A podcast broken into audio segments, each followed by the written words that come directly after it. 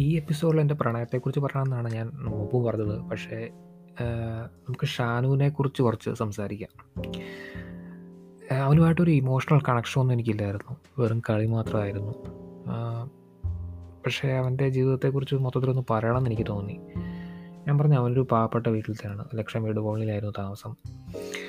നമ്മുടെ നാട്ടിലൊക്കെ ഈ ലക്ഷം വീട് കോളനിയിലൊക്കെ താമസിക്കുന്നതിനെക്കുറിച്ച് നമുക്കൊരു തരം ഒരു തരം ഉണ്ട്. ഏഹ്, ഭൂരിഭാഗം ദളിതരായിരിക്കും. നമ്മുടെ ഈ അച്യുതമേനോൻ സർക്കാർ ഇത് ഉണ്ടാക്കിയത് തന്നെ അവരെ എന്തോ വല്ല മാറ്റി നിർത്താനാണെന്ന് എനിക്ക് തോന്നിയിട്ടുണ്ട്. ഇപ്പോഴത്തെ സാഹചര്യം എന്താ എനിക്കറിയാൻ പാടില്ല. പക്ഷേ ഞാനൊക്കെ കുഞ്ഞായിരുന്നപ്പോൾ അവിടെ ആണുങ്ങളൊരു 10 കഴിയുന്നതിന് മുമ്പേ പഠിത്തം നിർത്തും. പെണ്ണുങ്ങളാണ് സ്കൂളിൽ പോകത്തേയില്ല. ഒരു സപ്പോർട്ടും ഇല്ലാന്നാണ് അവിടുത്തെ കുട്ടികളൊക്കെ വളരുന്നത്. ചെറുപ്പത്തിലെ കള്ളിലും കഞ്ചാവിലൊക്കെ അടിമയാവും. ഈയിടെ നമ്മുടെ കളമശ്ശേരി നടന്ന സംഭവത്തിൽ പോലും ആളുകളൊക്കെ അതിന്റെ അടിയിൽ കമന്റ് ഇട്ടത് ഇവർ ഉമ്മാർക്ക് കോളനി പിള്ളേരാണ്. ഇവരൊക്കെ ഇങ്ങനെ ആയില്ലേ അത്ഭുതമുള്ളൂ. പക്ഷേ ഇത് ഈ കോളനി പിള്ളേർ ആക്കുന്നത് നമ്മളല്ലേ. എന്ന് വെച്ചാൽ ഈ പുറത്തൊക്കെ ഒരു വെസ്റ്റേൺ കൺട്രീസിലൊക്കെയാണ് ഇത്ര ആൾക്കാർക്കൊക്കെ വേണ്ട സപ്പോർട്ടൊക്കെ ഇഷ്ടം പോലെയുണ്ട്. ഒരു വീട്ടിലൊരു മോശം സാഹചര്യത്തിൽ ഒരു കുട്ടി വളരുവാണെന്ന് അറിഞ്ഞിട്ടുണ്ടെങ്കിൽ ചൈൽഡ് അച്ഛനും അമ്മയ്ക്കൊന്നും അവിടെ വോയിസേ ഇല്ല. ചൈൽഡ് കെയർ വന്നിട്ട് ആ കൊച്ചിന്റെ അടുത്തോണ്ട് പോയിട്ട് അവർ നന്നായിട്ട് വളർത്തും. ഇവിടെ അത്ര സാഹചര്യങ്ങളൊന്നുമില്ല. അതുകൊണ്ട് തന്നെ ഒരുപാട് കുട്ടികൾ ചെറുപ്പത്തിലെ ഒരുപാട് ട്രോമയിൽ കൂടെ കടന്നു പോകാറുണ്ട്. ഷാനു അങ്ങനെ കുറച്ച് ട്രോമയിൽ കൂടെയൊക്കെ കട കുറച്ച് നന്ന നല്ല രീതിയിൽ കടന്നുപോയ ഒരാളാണ്. അതുകൊണ്ടൊക്കെ ആയിരിക്കും അവനൊരു തല്ലിപ്പൊളി ആയത് ചിലപ്പം എന്നെപ്പോലൊരു പ്രിവിലേജ്ഡ് സാഹചര്യത്തിൽ വളരുമായിരുന്നെങ്കിൽ എന്നെക്കാളും നല്ല ഒരു നെല്ലെത്തേണ്ട ആളായിരുന്നിരിക്കാം. അവനെക്കുറിച്ചൊന്ന് പറയാമെന്നാണ് ഞാൻ ഈ എപ്പിസോഡിൽ വിചാരിച്ചത്.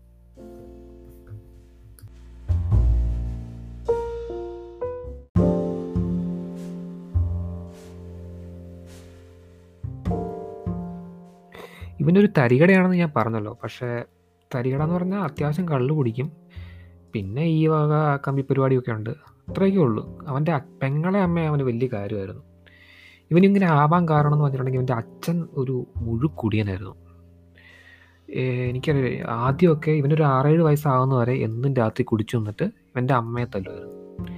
ഇവൻ ആ ഒരു പ്രായം ആയപ്പോഴേക്കും ആഹ്, ഇവന്റെ പുറത്തോട്ടായി. ഇവൻ അത്യാവശ്യം തല്ലുകൊള്ളാനുള്ള ചെറുത് ചെറിയൊരു ആരോഗ്യം വന്നപ്പോഴേക്ക് ഇവന്റെ പുറത്തോട്ടായി. പക്ഷേ എന്ന് പറഞ്ഞാൽ ചില്ലറ അടിയൊന്നുമല്ല. ഞാൻ ഞങ്ങളൊക്കെ ആ സമയത്ത് റോട്ടിൽ കൂടെ പോകുമ്പം ഒരു 10, 200 മീറ്ററെങ്കിലും ഉണ്ട് റോഡ് സൈഡിൽ നിന്ന് അവന്റെ വീട്ടിലോട്ട്. അവനെ അടിക്കുന്ന അടി അവിടെ വെച്ച് ഞങ്ങൾക്ക് കേൾക്കാൻ പറ്റും. അമ്മാതിരി അടിയാണ് ഒരു ഏഴ് വയസ്സുള്ള ചെക്കനെ അടിക്കുന്നത്. എനിക്കിട്ടെങ്ങാനും അങ്ങനെ അവരെ അടിച്ചായിരുന്നെങ്കിൽ ഞാൻ ചിലപ്പോൾ ചത്തുപോയേനെ. എനിക്ക് തോന്നുന്നത് അവന്റെ കള്ളു കുടിച്ചിട്ട് മാത്രമല്ല. അവന്റെ അച്ഛനൊരു ചൈൽഡ് മോളസ്റ്റർ ആയിരിക്കണം. എന്തേലും സൈക്കോ ആയിരിക്കണം. അല്ലെ എന്ന് വെച്ചാൽ എന്ന് പറഞ്ഞിട്ടുണ്ടെങ്കിൽ പുറത്തൊന്നും പാട് വരാത്ത രീതിയിൽ ഈ പുറത്തും തുടയിലും ഒക്കെയാണ് അടി മൊത്തം. അതുകൊണ്ട് വെളിയിലൊന്നും കാണത്തില്ല. പിന്നെ ഒരാഴ്ച ഇവൻ സ്കൂളിൽ വന്നില്ല. അത് കഴിഞ്ഞപ്പോഴാണ് ഇവൻ എന്നെക്കാളും അന്ന് ഒരു ക്ലാസ് മുന്നിലായിരുന്നു. അപ്പോഴാണ് ആരോ പറഞ്ഞത് അവന്റെ ചന്തിയിൽ ചട്ടുകം പഴുപ്പിച്ച് വെച്ചു. ഇതൊന്നും അക്കാലത്ത് വലിയ പ്രശ്നമേ അല്ലായിരുന്നു. കാരണം അച്ഛന്മാർക്ക് അമ്മമാർക്ക് എങ്ങനെ ഏതാണ്ടൊക്കെയോ അധികാരം ഉണ്ടെന്നുള്ള രീതിയിലാണ് നമ്മുടെ സൊസൈറ്റി കഴിഞ്ഞുകൊണ്ടിരുന്നത്. പിന്നെ പോലീസുകാർക്കും സ്കൂളുകാർക്കും കോളനി പിള്ളേർ കാര്യത്തിൽ യാതൊരു താല്പര്യമില്ലായിരുന്നു അതിനും ഇവനൊരു 10, 12 വയസ്സ് വരെ ഈ അടിയും കരച്ചിലും തുടങ്ങി. ആ ഒരു പ്രായമായപ്പോഴേക്കും എനിക്ക് തോന്നുന്നു ഇവന്റെ മനസ്സൊക്കെ വല്ലാണ്ട് മാറിപ്പോയി കാണും. കാരണം അടിയുടെ സൗണ്ട് മാത്രമേ ഉള്ളൂ. കരച്ചിലില്ല. ആഹ്, കൂസാണ്ട് നിന്ന് തല്ലുകൊള്ളുമായിരുന്നു.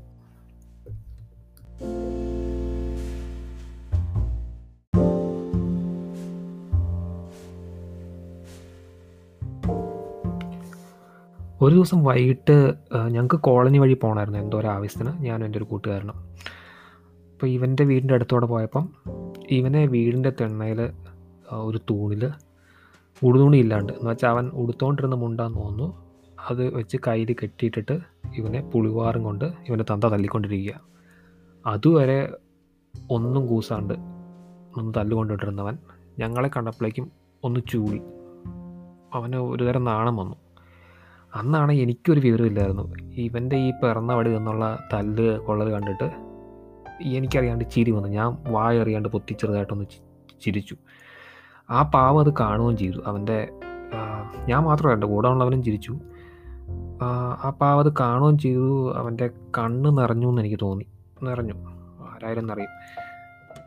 എനിക്കതൊക്കെ ഇപ്പോൾ ഓർക്കുമ്പോൾ എനിക്ക് എന്നെ തന്നെ എടുത്ത് കണക്ട് തോന്നുന്നു തോന്നും ഇത് ഇതിങ്ങനെ ഒരു ഒന്ന് രണ്ടോ കൊല്ലം ഇങ്ങനെ തന്നെ അങ്ങ് പോയി ഇതൊരു പതിനാല് വയസ്സായപ്പോഴൊക്കെ ഇവൻ ശരിക്കും റിബലായി ഇവനും ചെറുതായിട്ട് കുടിയൊക്കെ തുടങ്ങി ഒരു ദിവസം തന്ത ഇങ്ങനെ തന്ത അപ്പോഴേക്കും കുടിച്ച് കുടിച്ച് ഒരുമാതിരി വള്ളി പോലെ ആയിരുന്നു തീരെ ആരോഗ്യമില്ലാണ്ട്. ഇവനാണ് ആ സമയപ്പോഴേക്കും ഒരു ഒത്ത ഫയൽവാനുമായി ഒരു ദിവസം പഴയ ഓർമ്മ വെച്ചിട്ട് കള്ളും കുടിച്ചിട്ട് ഇത്രയും വളർന്ന മോനെ തല്ലാൻ വന്നതാണ് ഇവനും രണ്ടെണ്ണം കുടിച്ചിട്ട് നിന്നു. വന്നപ്പോഴേക്കും കൊടുത്തു നന്നായിട്ട് കൊടുത്തു തിരിച്ച്. തന്തയുടെ പല്ല് രണ്ടെണ്ണം പോയി. ആൾക്കാർക്ക് കൂടി. പക്ഷേ എല്ലാവർക്കും അറിയാം ഇത് ഇങ്ങേര് ചോദിച്ചു വാങ്ങിയതാണെന്ന്. ഞാൻ ആലോചിക്കുക ഒരു ഏകദേശം ഒമ്പത് കൊല്ലം അടുപ്പിച്ച് നിർത്താണ്ട് എല്ലാ ദിവസവും ഇങ്ങനെ തല്ലുകൊണ്ട ഒരുത്തന്റെ മാനസികാവസ്ഥ എന്തായിരിക്കും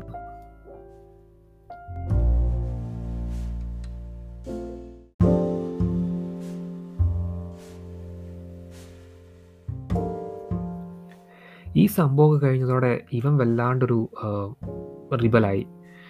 കള്ളുകൂടിയും അലമ്പും എല്ലാം തുടങ്ങി. എനിക്കറിയാം ഒരു പന്ത്രണ്ട് വയസ്സ് വരെ ക്ലാസ്സിൽ ഭയങ്കര പാവമായിരുന്നു. തട്ടിമുട്ടിയാണെങ്കിലും ജയിക്കും. ടീച്ചേഴ്സിനോടൊക്കെ വളരെ നന്നായിട്ട് പെരുമാറുള്ളൂ. ക്ലാസ് സ്കൂളിൽ അങ്ങനെ അടിയപ്പെടുത്തും അങ്ങനെയൊന്നുമില്ല. ഈ ഒരു സംഭവങ്ങൾ കഴിഞ്ഞപ്പോഴേക്കും ഇവനങ്ങ് വല്ലാണ്ടൊരു തല്ലിപ്പൊളിയായി. എട്ടിലും ഒമ്പതിലും പത്തിലും തോറ്റു. പത്തിൽ തോറ്റോടെ പഠിത്തം നിർത്തി.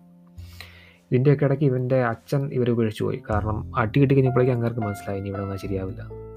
അതിന്റെ ഇടയ്ക്ക് അമ്മയും കിടപ്പിലുമായി.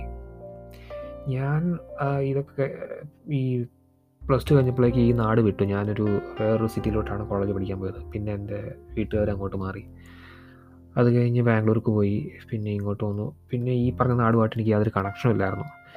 ഈ ഫേ ആദ്യത്തെ എപ്പിസോഡ് ഇട്ട് കഴിഞ്ഞിട്ടാണ് ഞാൻ ഇവന്റെ കാര്യം ആലോചിക്കുന്നത്. അപ്പോൾ ഇവനെക്കുറിച്ച് ഞാൻ തിരക്കി. ഫേസ്ബുക്കിൽ എന്റെ ആ നാട്ടിലുള്ള എന്റെ ഫ്രണ്ട്സിനോട് തിരക്കി. അവന്റെ പ്രൊഫൈലും കണ്ടു. എന്നേക്കാൾ ഒരു വയസ്സിന് മൂത്തേ ഉള്ളൂ. പക്ഷെ അവൻ വല്ലാണ്ടൊരു പ്രായമായ പോലെ തോന്നി എല്ലാം നരച്ച് ഒരു വല്ലാണ്ടൊരു രൂപമാണ് ഇപ്പം അവന്റെ.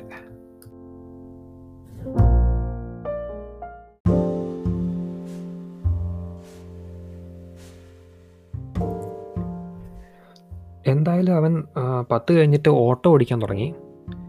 അവന്റെ കുടുംബത്തെ നന്നായിട്ട് പോറ്റി. അമ്മയെ ഒരു അഞ്ച് കൊല്ലം ചികിത്സിച്ചു. അവർക്കെന്തോ ക്യാൻസറോ ടി ബിയോ അങ്ങനെ എന്തോ ഒരു അസുഖമായിരുന്നു. അഞ്ചു കൊല്ലം ചികിത്സിച്ചു പക്ഷേ രക്ഷപ്പെട്ടില്ല. പെങ്ങളെ അവൻ ഒറ്റയ്ക്ക് തന്നെ കെട്ടിച്ചു വിട്ടു. അവർ നന്നായിട്ട് ജീവിക്കുന്നു. ഈവൻ കല്യാണമൊന്നും കഴിച്ചിട്ടില്ല. ഇപ്പോഴും ഡ്രൈവിംഗ് ജോലിയൊക്കെ ആയിട്ട് കഴിയുന്നു. ഞാൻ ആലോചിക്കുമായിരുന്നു അത്യാവശ്യം തിരക്കേടില്ലാത്ത സ്വഭാവവും പഠിക്കാൻ ബുദ്ധിയുള്ള ഒരു കുട്ടി അവന്റെ ജനിച്ച സാഹചര്യം കൊണ്ട് മാത്രം അവന്റെ ജീവിതം വേറൊരു വഴിക്ക് പോകുന്നതും അവൻ കഷ്ടപ്പെട്ട് അവന്റെ കുടുംബത്തെ നോക്കുന്നതും. ഞാൻ എന്റെ കഥ പറയാൻ തുടങ്ങുമ്പോൾ എനിക്ക് സെക്ഷുവാലിറ്റി കൊണ്ടുണ്ടായ ചില പ്രശ്നങ്ങളൊക്കെ ഉണ്ടെങ്കിൽ പോലും ഇവന്റെയൊക്കെ വെച്ച് നോക്കുമ്പോൾ എനിക്കൊന്നും ഒരു കഥയില്ല. പ്രിവിലേജിലായിട്ടുള്ള സാഹചര്യത്തിൽ വളർന്നു. അച്ഛനും അമ്മയും ബുദ്ധിമുട്ടാണെങ്കിലും ഒരു കുറവും വരുത്തിയിട്ടില്ല. ദേഹത്ത് തല്ലി ഒന്ന് തല്ലിയതായിട്ട് എനിക്ക് ഓർമ്മ ഓർമ്മയില്ല. അവരെയൊക്കെ വെച്ച് നോക്കുമ്പോൾ നമുക്കൊന്നും അത്ര വലിയ പ്രശ്നങ്ങൾ ഉണ്ടായതായിട്ട് എനിക്ക് തോന്നുന്നില്ല. ഇപ്പോൾ ഈ സെക്ഷുവാലിറ്റി കൊണ്ടുള്ള ടെൻഷനും കാര്യങ്ങളും കൊണ്ട് മരിക്കാൻ പോകുന്ന കുട്ടികളൊക്കെ ഇവരെ ഇതൊക്കെ ഒന്ന് ആലോചിച്ചാൽ മതി. ഇങ്ങനെയുള്ള ആളുകളും ഉണ്ട്. അവരൊക്കെ ഇവിടെ ഇവിടെ ജീവിക്കുന്നുണ്ട്. ഇതൊക്കെ ഒന്ന് ആലോചിക്കാവുന്നതാണ്. അപ്പോൾ ഇത്രയേ ഉള്ളൂ. സുല.